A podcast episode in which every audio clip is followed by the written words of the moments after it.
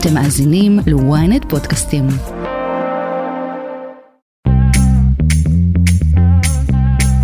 שלום לכם, אתם שוב איתנו על כסף חדש, הפודקאסט הכלכלי היומי של ynet, יום רביעי, 27 בספטמבר, ומה יש לנו עבורכם היום? המהומות אתמול בדרבי התל אביבי שוב פגעו במיוחד דווקא בעשרות אלפי האוהדים שרכשו כרטיס או מנוי למשחק ולא קיבלו תמורה ראויה לכספם. נדבר עם דוקטור אביעד צוק, מנוי ותיק של הפועל תל אביב, לנסות להבין כמה כסף אוהדים מוציאים כדי לצפות בקבוצות האהובות עליהם, ועד כמה מי שמנהל את הספורט בישראל מתייחס לכסף הזה כמשהו מובן מאליו. לאורך השנה הקבוצות, בוודאי הגדולות, מוציאות מיליוני שקלים על אבטחה. אבטחה שלא עוזרת בכלום. העלויות האלה בסופו של דבר מגולגלות אלינו. בהמשך נעסוק במחירי הדלק שהיו אמורים לטפס בחודש הבא שוב, בגלל הזינוק במחירי הנפט בעולם, אך ככל הנראה הממשלה תמשיך לסבסד את העלויות הגבוהות. פרשננו גד ליאור יהיה איתנו בעניין הזה, יספר אילו סכומים כבר הגיע הסבסוד ומה המשמעות שלו. חסרים בערך כרגע בגלל מיסי הדלק בערך השנה יותר משני מיליארד שקלים, בשנה שעברה והשנה ביחד כשלושה מיליארד שקלים, ועד סוף השנה הזאת כנראה יחסרו ארבעה מיליארד שקלים. לסיום נדבר על שביתת התסריטאים בהוליווד, שהגיעה היום לסיומה עם הסכמות שאמורות להגן על התסריטאים מהבינה המלאכותית שמאיימת על המקצוע שלהם. דיברנו עם פרופסור שרון טוקר, שתסביר למה המלחמה נגד ה-AI היא ככל הנראה קרב די אבוד. אני צחי שדה, עורכת התוכנית היא שקד אילת ועמרי זינגר על הביצוע הטכני. כסף חדש, הפודקאסט הכלכלי היומי של ynet. מתחילים. אז אתם בכסף חדש, והיום אנחנו רוצים להתחיל עם אה, משהו שהוא לא רק כלכלי, אולי הרבה לא כלכלי, אבל גם, גם, גם נוגע בכלכלה וצרכנות ומעצבן מאוד. Uh, המהומות אתמול במשחק הדרבי התל אביבי, שהיו חריגות מהרגיל, כי המשטרה החליטה לעצור אה, עשרות צעירים מארגון האוהדים של הפועל תל אביב, גם להציב מגנומטרים בשער הכניסה של איצטדיון בלומפילד, מה שיצר תורי ענק ודוחק בלתי נסבל, שלוו גם בעימותים ותמונות קשות של אלימות משטרתית שכולנו אה, ראינו. אבל לצד כל אלה היו גם עשרות אלפי אוהדים, חלקם ילדים, שרכשו כרטיס או מנוי למשחק, וכל מה שהם רצו זה לבוא, לעודד ולראות משחק כדורגל, וכרגיל, הם האחרונים בשרשרת המזון. ובטח לא מתייחסים אליהם כאל צרכנים בעלי זכויות. Uh, גילוי נאות, אני הייתי אחד מהם, ועכשיו אני רוצה לומר שלום לעוד אחד מהם, uh, דוקטור אביעד צוק, אוהד ומנוי ותיק של הפועל תל אביב. היי צחי, מה שלומך? אהלן. טוב, אז קודם כל, בוא, בוא תספר לי רגע את החוויה שלך אתמול, מהמשחק. Uh, אני אתחיל בזה שאני מנוי ותיק מאוד של הפועל, יש לי גם שני מנויים לשני הילדים שלי, בני שמונה, אנחנו מנויים ל... שער הארבע, אנחנו לרוב יושבים שם מאוד בצד, אה, לא ליד אה, כל הבלגן. אה, כן, זה השער, זה השער של אוהדי הפועל השרופים, אלה שלכאורה עושים את הרעש וגם את הבלגן לפעמים, כן, בוא תמשיך. נכון, בהחלט, ואני מציין את זה כדי להבהיר שאני מודע ל... ל... אני, בתוך עמי אני יושב, אני מודע מי האנשים האלו, ואני באמת, גם כשאני מגיע למשחקים, אני משתדל להתיישב במרוחק מהם. אה, אתמול, בתור התחלה, קיבלנו הודעה להגיע כמה שיותר מוקדם למגרש, אה, מאחר שצפויות בדיקות אה, ביטחוניות מאוד משמעותיות, ומלכתחילה אנחנו כבר לא ישבנו ביציע שלנו עקב עונשים מעונה שעברה. שגרמו לכך שכל ה... מרבית האוהדים בשערים 4-5 הוגלו לשערים 7-8. אני אישית מאוד התלבטתי אם לבוא למשחק הזה, היה הרבה דיבור על כך ש... צפויה אלימות וכן הלאה. בסופו של דבר, מאחר שנתנו אפשרות לשבת אה, בשער שהיה יחסית מרוחק מכל הארגוני אולטרס וכן הלאה, החלטתי בכל זאת לבוא עם הילדים. אנחנו הגענו למגרש שעה, שעה ורבע לפני ה... ילדים באיזה גילים? בואו תספר לנו. בגילאי שמונה, שני ילדים בגילאי שמונה, הם כבר אה, באו איתי למשחקים פחות או יותר מהרגע שנולדו, הם לא זרים לסיטואציה. אה, ובכל זאת אתמול זה באמת היה משהו אה, ש... אני, אני לא רוצה להגיד שלא נתקלתי בו, כי אני כבר הרבה שנים הולך למגרשים, אבל היה מאוד מאוד נדיר. קודם כל הגענו והיה תור ענקי בכניסה למגרש, זה היה ברור שאין שום סיכוי שאנחנו ניכנס בכלל. אה, התור עצמו היה מאוד לחוץ, מלחיץ. שוטרים מסתובבים שם על גבי סוסים בין האנשים, סיטואציה מאוד לא נעימה, מאוד מלחיצה. באיזשהו שלב הילדה שלי, שכאמור שוב, לא זרה למגרשים, היא פשוט אמרה לי, אבא, אני רוצה ללכת הביתה, לא רצתה להישאר, עזבנו את התור, והלכנו לשחק שם באיזה גינת משחקים ליד, כי גם אני בתור הורה הרגשתי שזה לא לא הוגן כלפיה, ואולי אפילו קצת מסוכן להישאר בסיטואציה הזאת. אה, איזשהו שלב, בהתחלה עוד ניסינו לעבור לאיזה תור ליד, ביציע ליד, ששם היה בלגן עוד יותר גדול, וצפיפות, ודוחק, וצעקות, וחברים שלי שדיברתי איתם, ב- ש- שגם ניסו להיכנס לאיצטדיון, הבנתי שזה המצב בכל האיצטדיון. בסופו של דבר, אה, כש... אה, באזור שמונה וחצי, השעה שהמשחק היה אמור להתחיל, אז אה, לפתע פתאום הצורך הביטחוני בבדיקות אה, מחמירות נעלם, התחילו להכניס אנשים אה, אה, במהירות לתוך האיצטדיון, הצלחתי לשכנע אותה להיכנס, נכנסנו, היא עדיין הייתה כבר מאוד לחוצה, מבוהלת, בסופו של דבר אנחנו עזבנו את המגרש אחרי 20 דקות, משהו כזה. אה, סיטואציה מאוד מאוד לא נעימה, ואני בסופו של דבר מאוד התחרטתי על עצם המאמץ הגדול שעשיתי כדי בכל זאת להגיע למשחק הזה עם הילדים. תגיד, כמה, כמה כסף אה, שילמת על מנויים השנה אה, בכדורגל? ב- אני לא? זוכר את המספר המדויק, זה אלף שקל למנוי, משהו כזה. יש לנו גם מנויים לקבוצת הכדורסל, זה בערך אותו סדר גודל. כמובן שמתווסף לזה גם, אה, כשבאים למגרשים, אה, מתווסף לזה גם אה, נסיעות ואוכל ו... וכן הלאה. אני- אנחנו מדברים על סדר ל-10,000 גודל של, סדר גודל של כמה אלפי שקלים בשנה, אני מניח שגם אם יש דברים מיוחדים, נסיעות וכאלה, גם יכול להגיע גם לעשרות אלפים, אם אתה משפחה עם שני ילדים, נכון? או שאני מגזים? בוודאי, בוודאי. אני מעריך שזה מגיע לסדרי גודל האלה. עכשיו, אה, וכמו שאמרת בתחילת הדברים, באמת אה, אה, לא יכולת להיכנס גם ליציע שאליו קנית כרטיס, נכון? זה... כן, שזה סיטואציה, שמדגימה מלכתחילה את כל הגישה העקומה לניהול משחקים בישראל, שמקבלים איזשהו עונש, שאני לא יודע את מי הוא מעניש, הוא אמור להעניש את האוהדים שעושים בעיות למשטרה עם כל מופעי פירוטכניקה וכן הלאה, אז מה שעושים זה מענישים אותם בזה שמעבירים אותם ליציע אחר. אה, אותם זה כמובן לא מעניין מבחינתי כאוהד. זה משנה לחלוטין את החוויה, במקום לשבת במקום הרגיל, אני עכשיו נאלץ להידחק לשער אחר עם הילדים שלי, מה שיצר את כל המראות האלה שראינו אתמול. זה גם אה, קורה ו- לפעמים שבעצם גם לא רק שסוגרים יציע ונותנים לך זה, שפשוט מבטלים לך את הכרטיס, אתה, או שאתה, או שאומרים לך תיסע לחיפה ללכת לראות משחק שם, או משהו כזה, זה, שיש... זה גם קורה, בעבר היה העונש הזה של משחקי רדיוס, מה שנקרא, שמשחקים באיצטדיון אחר, היה מאוד פופולרי, בשנים האחרונות מנסים למצוא כל מיני פתרונות יצירתיים, לכאורה, של פשוט אה, לסגור יציאים, או אתמול אה, ניסו, אה, עשו איזה יציע לנשים וילדים בלבד, כאילו שנשים אה, הן לא אה, יכולות אה, להכניס פירוטכניקה. עכשיו, תראה, השורה התחתונה, השורה, אני, אני רק רוצה לה, להבהיר מה, מה המשמעות של הענישה הזאת במשחקים כמו למשל בבלומפילד אתמול היה עוד יחסית מקום, כשאנחנו הולכים למשחקי כדורסל, אז מה שעושים זה סוגרים יציע, ואז כל האנשים מהיציע הזה עוברים ליציע אחר, ליציע שאני לרוב יושב בו. ואז שם יש גם מראות של צפיפות ודוחק בלתי נסבלים, מאוד מאוד לא נעים לראות את המשחק. עכשיו, עכשיו אני, אני רוצה באמת לשאול אותך, כי נראה לי שאנשים ששומעים את, הפודקאסט הזה, זה הרבה אנשים שלא נמצאים, בגלל שזה זה נשמע להם הזוי כל הסיפור הזה, למה בכלל אה, אה, אה, מישהו שהוא הוא ירצה לבוא ולהיכנס ולשלם על דברים כאלה. אתה כצרכן, במוצרים אחרים, שנגיד היית עכשיו אה, קונה, לא יודע מה, שירות אה, טלוויזיה, שירות אה, ולא היית מקבל אותו, היה לך איפה, לאן לפנות, לא? היית יכול לעשות משהו. פה, פה זה ברור שאין עם מי לדבר, המוצר פה הוא כמובן מוצר שהוא לא, אה, אתה לא קונה טלוויזיה, זה משהו שיש לך איזשהו קשר רגשי אליו, ולכן אתה לא מוותר עליו בקלות. אה, אין עם מי לדבר, כל, כל הגורמים שאחראים לנושא הזה בכדורגל, הם אה, במקרה הטוב מסירים את האחריות מעצמם, ובמקרה הרע הם מתייחסים אליה בצורה שהיא חובבנית ומסוכנת. ההנהלות של הקבוצות כבר מזמן לא, לא רוצות להתעסק בזה, זה מדובר... בארגוני אוהדים של אנשים שהם אלימים, שהם מוצאים דרך לפרוק את היצרים האלימים שלהם במגרשים. אני בעברי הייתי חבר הנהלה בעמותה שמנהלת את הפועל כדורסל. זה, זה גדול על הקבוצות, הן לא יכולות להתמודד עם מאות אנשים אלימים שמחליטים שהם רוצים להתנהג בצורה אלימה. בשביל זה יש משטרה. המשטרה עצמה, כמו שראינו כן, ואז, אתמול... ואז כשהמשטרה מגיבה, אז, אז זה נראה עוד יותר גרוע, לא?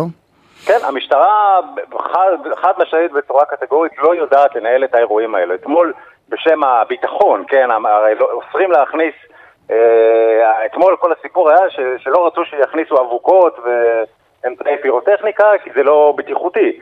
אז בשם הבטיחות של האוהדים, יוצרים סיטואציה של דוחק איום ונורא בכניסות, של ילדים נמחצים ובוכים ופרשים שמסתובבים ו- ו- ומכים אה, אוהדים. כלומר, בשם הבטיחות נוצרת הסיטואציה הכי לא בטוחה שבעולם, וזה לא מעניין אף אחד, אף אחד לא...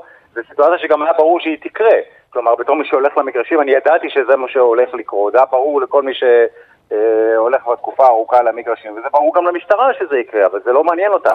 כן, אנחנו אה, גם, גם צריך להזכיר באמת בהקשר הזה, שבאמת אה, כל הדבר הזה, מבחינה כלכלית, זאת אומרת, למשטרה ולחברות האבטחה, הדבר הזה הוא מאוד כלכלי. זאת אומרת, אה, המשטרה קובעת כמה מאבטחים, כמה שוטרים צריכים לבוא לאבטח כל משחק, הקבוצות צריכות לשלם, זה מגיע הרי דרך ההתאחדות, בסוף מי שמשלם את זה, זה בעצם אנחנו האוהדים, לא?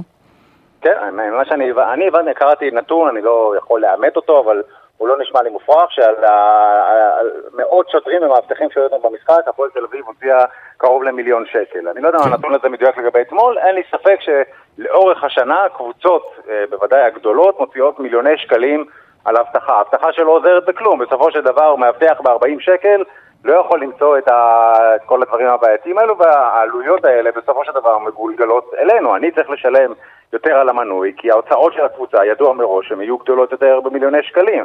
הן גדולות יותר במיליוני שקלים בשביל משהו שלא תורם בשום צורה לחוויה, להפך, רק מזיק. זה יותר אווירה של אלימות, של דוחק.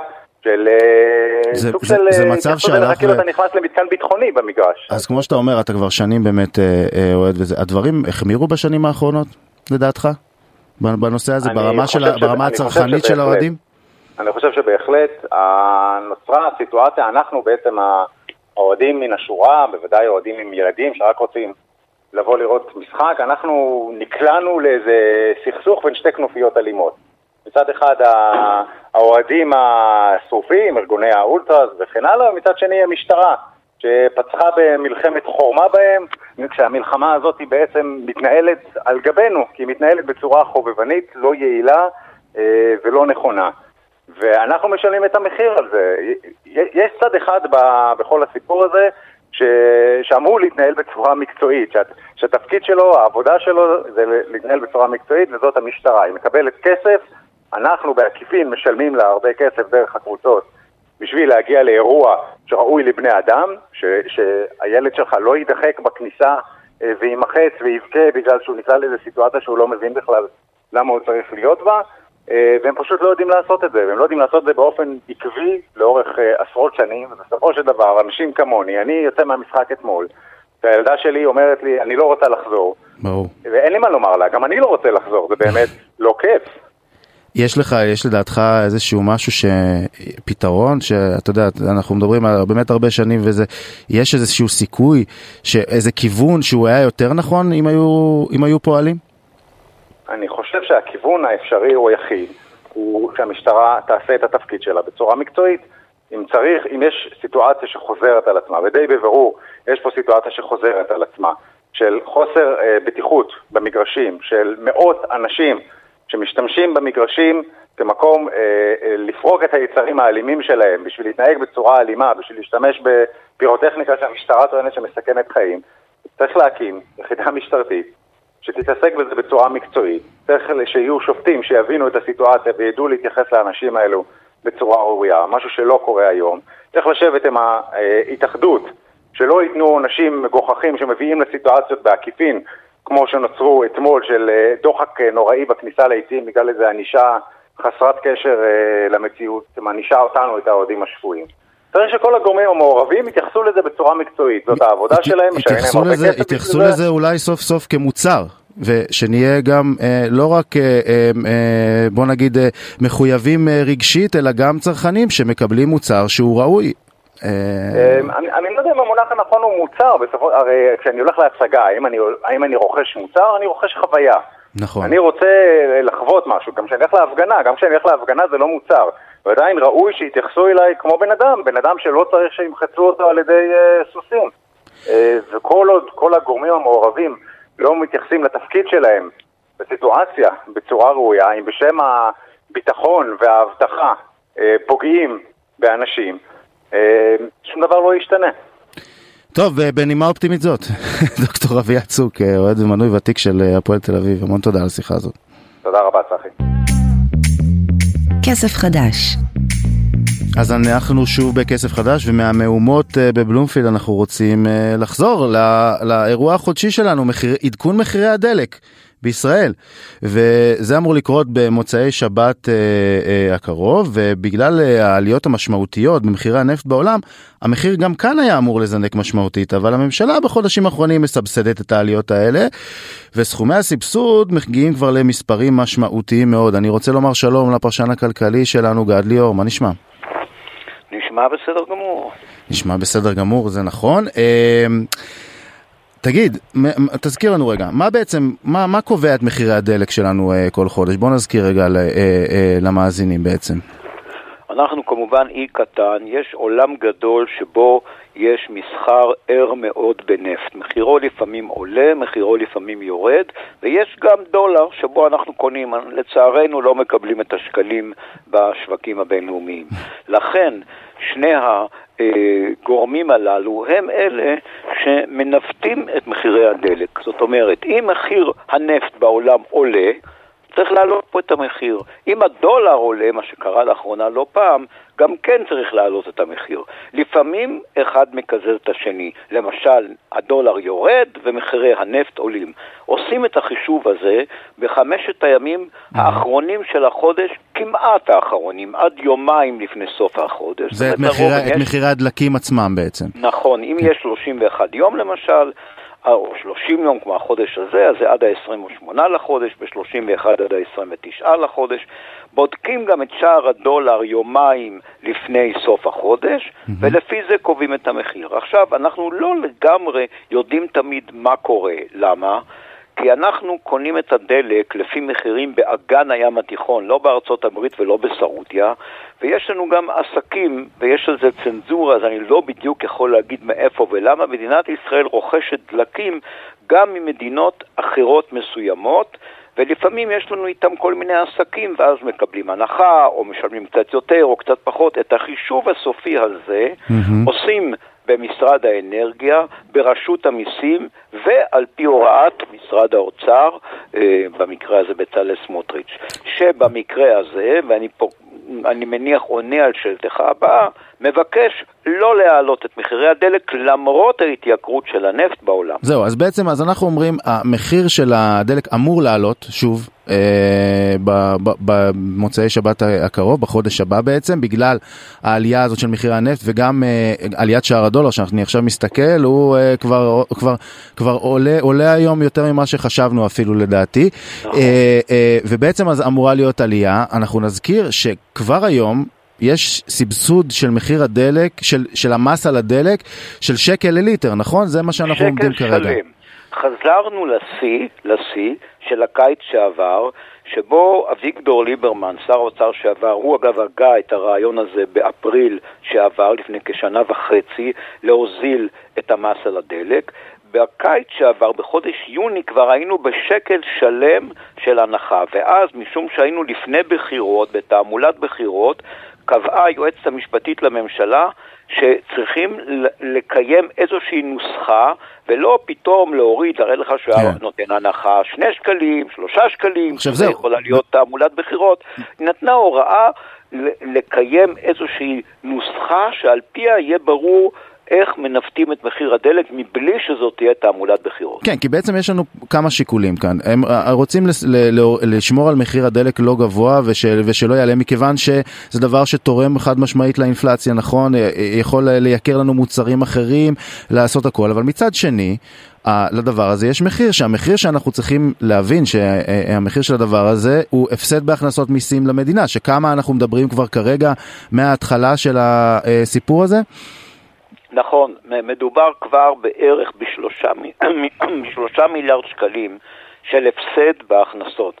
עכשיו צחי, שצריך להבין, אמר לי את זה בעבר כבר גורם בכיר באוצר, מה שיוצא מכיס אחד נכנס לכיס השני או להפך. זאת אומרת, בעצם זו מאותה קופה.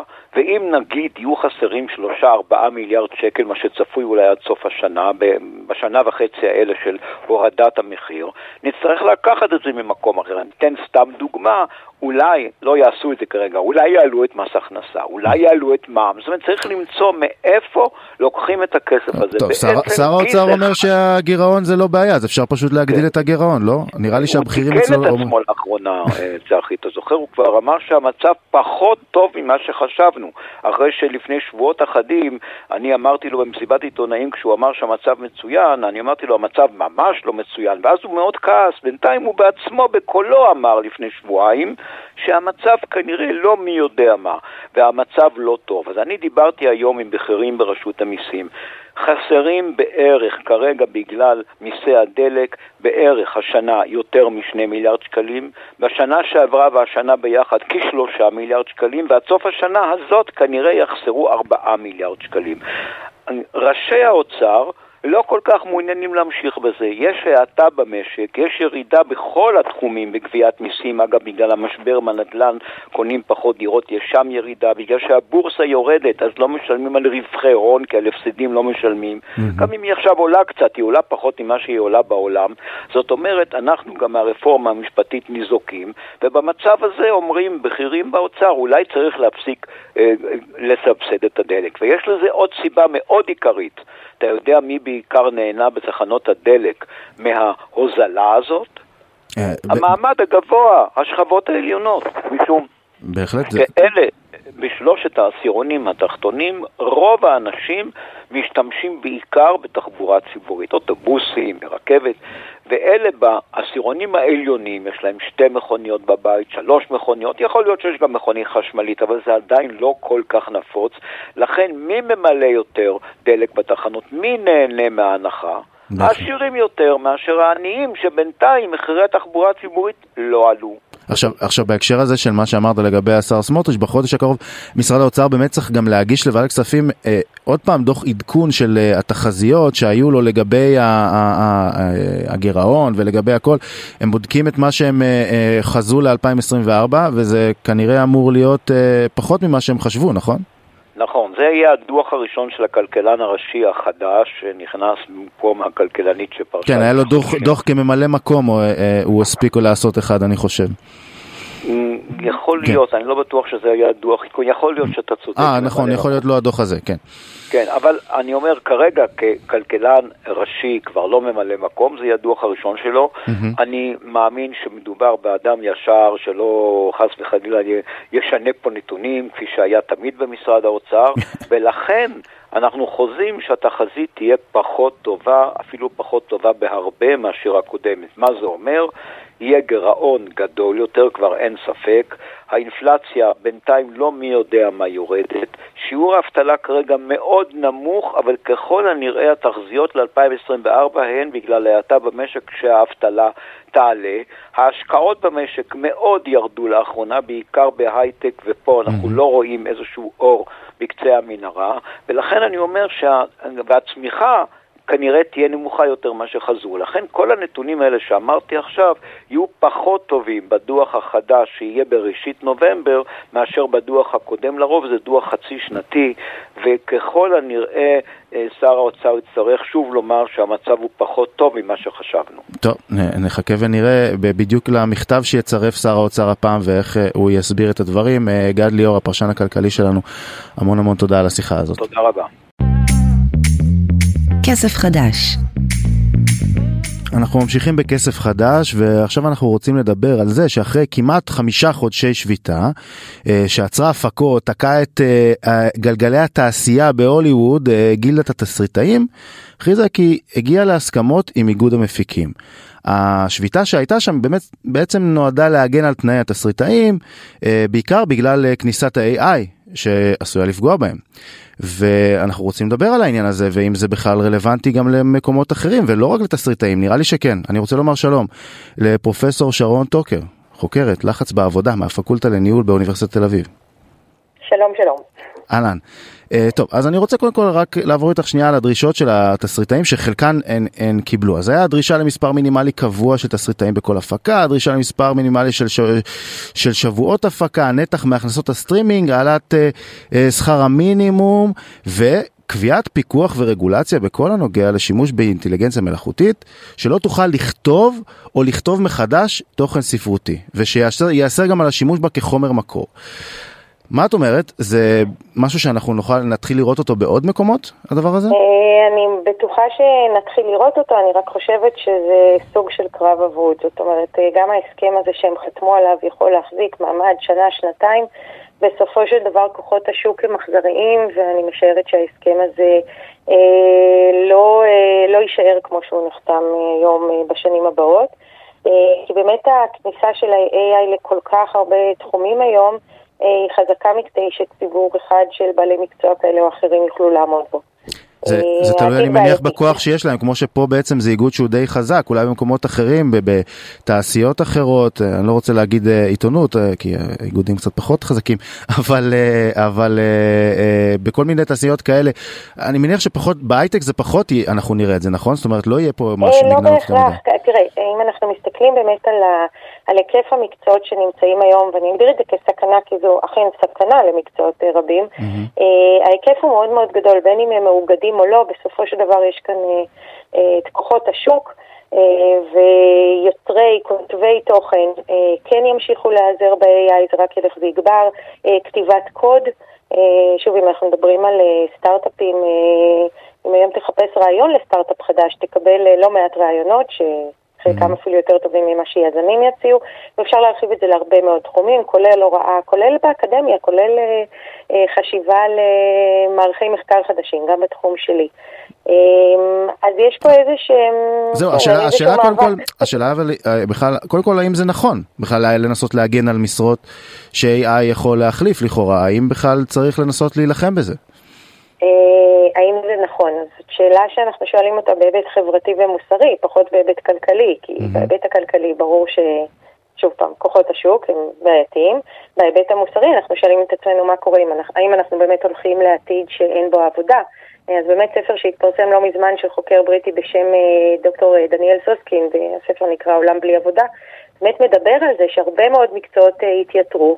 אה, והרבה אנשים יאבדו את אה, מקור הפרנסה שלהם, נקודה. ואז השאלה היא מה עושים עם זה, מה קורה בעולם שבו באמת אפשר להחליף רבים מאיתנו, ואנחנו גם מסתכלים, באמת אם תסתכל על מי שעובד היום, הרבה מהמקצועות הם באמת מקצועות ידע, ופחות אה, מקצועות שהם טכניים. אנחנו פחות עובדים מול מכונות או בעבודת כפיים, אה, ויותר מקצועות שמבוססים באמת על החשיבה, על האינפוט שלנו.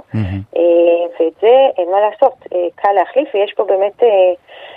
איזושהי התקדמות אקספוננציאלית, אנחנו כבר מכירים את המונח הזה מהקורונה, אז עוד פעם, ה-chat GPT וחבריו פרצו לחיינו בשנה האחרונה, וכבר היום ה- הקצב אה, אה, שבו הם מתקדמים הוא, הוא מעל ומעבר למה שחשבנו, וגם מעל ומעבר למה שחשבנו ש- שייכנס לשוק אה, וישפיע. אז חייבים להיערך לזה, בדיוק כמו שחייבים להיערך למשבר האקלים ומדשדשים. אה, באותה מידה גם לזה. זהו, אה, והשאלה פה באמת היא, בגלל שאנחנו מדברים פה על איגוד ועל איגודים ש- שמתעסקים בדבר הזה, זה אולי באמת שצריך שיתוף פעולה, כי אה, אם אנחנו אומרים באיגודים שהם כן יותר חזקים, ויש כאלה גם, אה, גם אם את אומרת אפילו ב- ב- ב- ב- באקדמיה ובמוסדות החינוך, ושהם יגיד- יבואו ויגידו, טוב, אנחנו לא מוכנים שהדבר הזה ייכנס לפה, זה, ואנחנו מוכנים לתת דברים אחרים תמורת זה, כדי שהדבר הזה לא יחליף אותנו, ואולי הם יצליחו, כי הם יגידו, אוקיי, כי יגידו להם, אוקיי, טוב, אנחנו מוכנים זה, ואז באמת אנחנו גם אולי לא מתקדמים, לא, לא נותנים לקדמה להיכנס מצד אחד. מצד שני, זה כמו שאת אומרת, זה, יש לזה איזשהו תאריך תפוגה לדבר הזה, לא? כן. אז שוב פעם, לאיגודים יש תפקיד מאוד חשוב ואפילו קריטי בחברה, אה, כדי באמת לשמור על העובדים. השאלה היא כמה איגודים יכולים להיות חזקים ולהילחם בזה. אז יכול להיות שזה עשור שבו האיגודים באמת אה, ירימו את הראש ויצליחו לשמור על זכויות עובדים, אבל אני מסתכלת קדימה לא רק לשנה הקרובה, אלא באמת אה, כמה שנים קדימה, ויש מקומות שבהם יהיה מאוד מאוד קשה לה- לעצור את זה. אה, אני אומר גם שברוב המקרים אה, אין איגודים כל כך חזקים, זאת אומרת, גם אם נסתכל על ישראל, האיגודים, ב, למשל איגוד התסריטאים, לא חזק כמו איגוד התסריטאים בארצות הברית, ושוב פעם, יש פה הרבה מאוד כוחות שפועלים. כן, אנחנו מדברים נגיד על, על, אבל על כן גופים שהם ההסתדרות בעצם מאגדת אותם וכן יש לה עדיין כוח במדינת ישראל. בוא נדבר אפילו על ההסתדרות, אז נסתכל על ההסתדרות הרפואית. האם ההסתדרות הרפואית תעצור כרגע שימוש בכלי AI, ואני אומר שחד משמעית לא. אם נסתכל על ידיעה שפורסמה ממש לפני שבוע, בית החולים שיבא mm-hmm. בעצם מפעיל בינה מלאכותית שסורקת צילומי ראש וממיינת את המטופלים, והם מדווחים שם שהתמותה פחתה ב-30%. אתה יכול להגיד, רגע, אז אולי לא צריך את הרופאים שמפענחים את ההדמיה. ואני אגיד לא, עדיין צריך אותם כי צריך מישהו שבאמת יעבור ויעשה גם בקרת איכות של אותה בינה מלאכותית ויכניס מימד נוסף כי הבינה הזאת עוד לא עד כדי כך משוכללת, אבל יהיה קשה מאוד להיאבק בכלים שבאמת אה, בחלק מהמקרים עולים על היכולת האנושית. Mm-hmm. אה, וגם נסתכל על מקצועות אה, יצירתיים, ותסריטאות היא מקצוע יצירתי, mm-hmm. אבל גם היצירתיות היא נבנית על דברים שנחשפת אליהם, ואין מה לעשות, גם היום הבינה המלאכותית נחשפת לפעמים להרבה יותר ידע והתנסויות מתסריטאי מסוים, ויכולה להפיק אולי מוצר יותר טוב. אז אנחנו שואלים את עצמנו איפה עובר הגבול, ושוב פעם, זאת באמת שאלה של כלכלה מול אתיקה ומוסר mm-hmm. של מה קורה עם החברה. והתשובה היא לא ברורה, זאת אומרת, אני, אני בצד של האתיקה והמוסר כדי מסתכלת על זכויות עובדים ועל מה קורה להם בתור חוקרת לחץ, אבל אני לא יכולה להתעלם מזה שהתוצרים של הבינה המלאכותית הם באמת בעייתיים. ואז אנחנו עוברים לעולם שבו אנחנו יותר נשלים את העבודה של ה-AI והוא יחליף את חלק מהעבודה שלנו. זאת אומרת, אנחנו יכולים לשאוף אולי לשיתוף פעולה קשה מאוד להגיד, אוקיי, לא יעשה בו שום שימוש. כן, ברור, גם מדברים באמת כבר הרבה מאוד שנים על ההיערכות הזאת של מקצועות שיעלמו, שעובדים צריכים ללמוד גם מקצועות, לתת להם הכשרות ב, כדי שיוכלו באמת, במקום להיות מפוטרים, אלא פשוט לשנות את העבודה שלהם. זה נכון, זה נכון. ו- ובאמת השאלה אם זה, את חושבת שזה קורה מספיק בישראל? זה, לא רק שזה לא קורה מספיק, גם קשה לנו מאוד לעקוב אחרי הקצב של השינויים, כי גם השינויים שעוברת הבינה המלאכותית הם מאוד מאוד מהירים. אז אם אני אקח שוק קטן שאני מעורבת בו, אני חוץ מלחקור גם מאיירת, mm-hmm. ואני מסתכלת על מה שקורה באמת עם ה, כל מה שקשור באמת להפקה של אימג'ים ווידאו וכולי, גם המאיירים המוכשרים לא מצליחים בעצמם לעקוב אחרי באמת קצב השינויים וההתפתחויות בתחום הזה, וכמובן מנסים ללמוד אחד מהשני, אבל לא יכולה להגיד לך היום שיש אפילו איזה מקום אחד שיכול להכשיר את טובי mm-hmm. המאיירים בארץ כדי לעבוד עם היישומים האלה. זאת אומרת, הם באמת, זה ממש למידה של התנסות וקבוצות דיון שאנשים מנסים ללמד אחד את השני. אז לבוא ולהגיד שאפשר להכשיר אנשים לקראת העתיד, מאוד קשה לבנות תוכניות כאלה, כי גם הן משתנות. זאת אומרת, אנחנו צריכים להבין שאנחנו נכנסים לעולם שבו אנחנו צריכים להגיב מאוד מאוד מהר לשינויים, וזה גורר המון המון שאלות בכלל, של מה, מה המשמעות של העבודה בחיים שלנו, עד כמה אנחנו חיוניים, עוד פעם, אם נחזור לקורונה שהגדירה מי חיוני ומי לא. שאלות קיומיות. גם כאן, ממש ככה, כי לימדו אותנו שהעבודה היא חיינו, נכון? שהיא מגדירה אותנו, מה שאנחנו עושים מגדיר אותנו, ופתאום זה הופך להיות אולי מיותר. אז אנחנו נצטרך לא רק מיומנויות, אלא באמת לחשוב מה אנחנו עושים עם כל הזמן הפנוי הזה. טוב, ועם התהיות האלה אנחנו נסיים להיום. פרופסור שרון טוקר, חוקרת לחץ בעבודה מהפקולטה לניהול באוניברסיטת תל אביב, המון המון תודה על השיחה הזאת. תודה רבה, להתראות. ביי ביי. עד כאן כסף חדש להיום, אנחנו מזכירים לכם שאתם מוזמנים לעקוב אחרינו תמיד בדף הבית של ynet וגם בכל אפליקציות הפודקאסטים המובילות. פשוט לכתוב כסף חדש בשורת החיפוש וכדאי גם ללחוץ עוקב, כך תקבלו התראה על כל תוכנית חדשה שעולה.